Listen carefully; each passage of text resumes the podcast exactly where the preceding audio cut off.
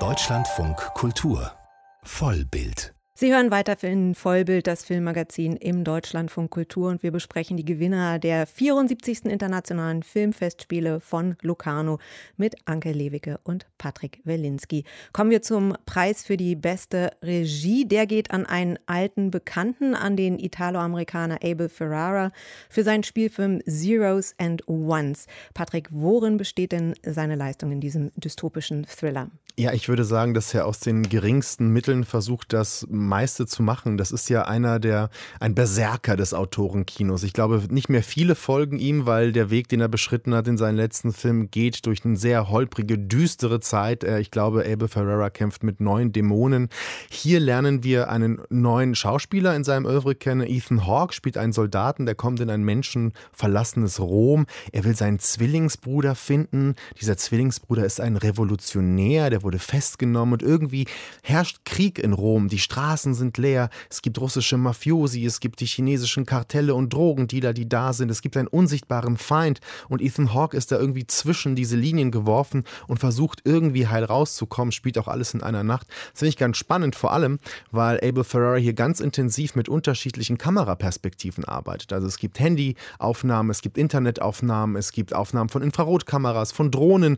Und wie er uns in Locarno gesagt hat, ist das auch ein Trick gewesen, den er gerne hätte anwenden wollen, denn die Kamera ist der wahre Hauptdarsteller des Films. Just in a way of, of our cameraman being almost part of the, of the action. You know, instead of being away with ja, also er sagt, der Kameramann ist selber immer mitten im Getümmel gewesen und da war es nur konsequent für ihn zu sagen, der Kamera, die Kamera ist auch Teil des Films und auch vielleicht der wahre Hauptdarsteller des Films. Und das ist interessant, weil Abel Ferreira damit auch natürlich die Frage stellt, was ist Perspektive? Kann man eine Geschichte noch durch eine Figur erzählen? Ich glaube, der ist ja schon viel weiter, als das klassische Erzählkino hergibt, aber ich weiß, dass Anke den Film nicht ganz so ausstehen konnte. ja, ich muss sagen, klassisch finde ich auf alle Fälle das Männerbild, das ist so eine, also wirklich eine Feier eines archaischen, starken Männertypes. Und wie Ethan Hawke das anlegt, so ohne Distanz und Selbstironie, ohne eine Brechung. Ich finde, so kann man heute kein Männerbild mehr im Kino zeigen. Und da hätte ich mir doch eine Portion wirklich Ironie wie bei Edwin einfach gewünscht.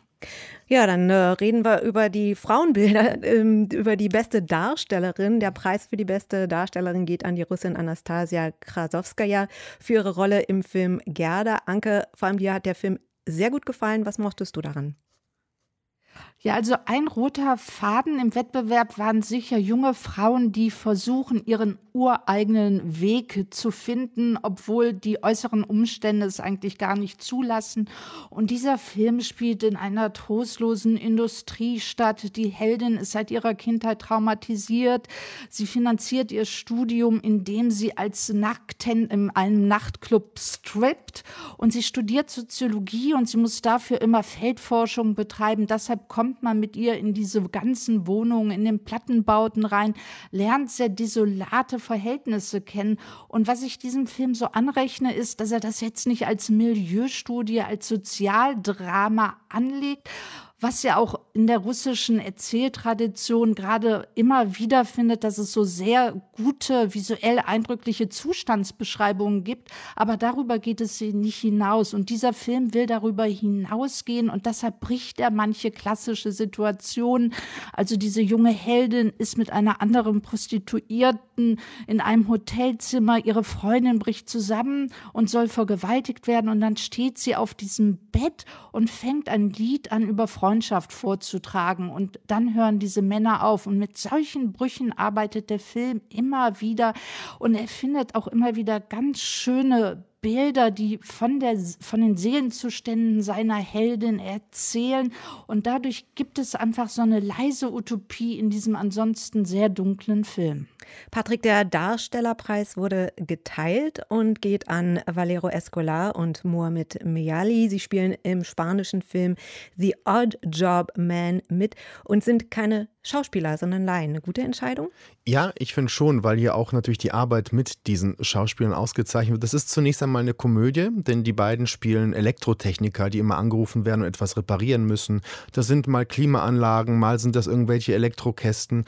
Die werden dann mal von solchen Gören eingesperrt, äh, ausgesperrt auf dem Balkon, kommen nicht mehr rein und eigentlich hassen sich die beiden. Denn Valero, so ein Dicker, der ist unglücklich, weil er mit seiner Figur nicht mehr zufrieden ist, in den Anzug nicht mehr reinpasst. Und Mohammed, das ist ein Flüchtling aus, aus, ähm, aus Marokko und äh, gerät immer wieder in den Alltagsrassismus von Valerio rein. Also sind eigentlich zwei Freunde, die zusammenwachsen müssen. Und das Tolle ist, dass man hier natürlich auch diese Spannung zwischen diesen beiden Sp Schauspielern oder Laienschauspielern auszeichnet, denn sie müssen auch sehr viel leisten. Sie müssen sich näher kommen und das geht halt nur gemeinsam. Das kann nicht einer dominieren. Eine sehr weise, kluge Entscheidung der Jury an dieser Stelle, wie ich finde. Würdet ihr denn sagen, dass die Preise die Qualität des Wettbewerbs adäquat abbilden? Das haben wir jetzt schon so ein bisschen mitbekommen. Also es war ein sehr vielfältiger Wettbewerb. Wir haben über eine Komödie gesprochen, über Ebel Ferrara, den Altmeister, der sein Kino nochmal verzweifelt versucht neu zu erfinden.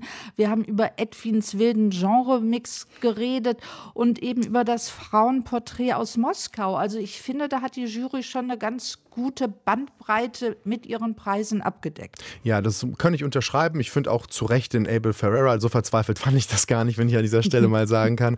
Aber die Preise bilden auch den Wettbewerb in seiner Breite ab. Das fand ich ganz toll, weil man hätte durchaus viel einseitigere Preise verleihen können, sodass diese Jury unter Eliza Hitman, der amerikanischen Regisseurin, wirklich sehr weise entschieden hat.